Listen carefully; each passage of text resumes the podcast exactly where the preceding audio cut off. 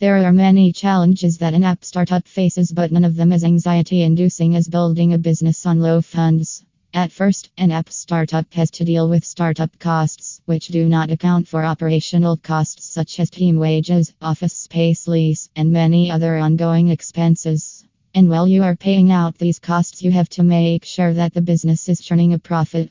It is easy to fall into the stress trap and give up investments like your marketing and advertising strategy.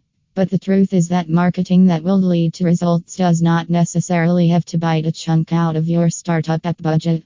In order to help you stick to your low budget startup, here are some of the top ways you can effectively market your app startup without spending too much. Content marketing There are many ways you can put your content marketing strategy into motion. The best and easiest way is to manage a blog and make sure you keep it updated with new posts every week. Promoting an app through videos is also a great way to market the usability of your mobile app. You can also host engaging podcasts to your demographic, talking instead of your app, things that your demographic would love to listen to.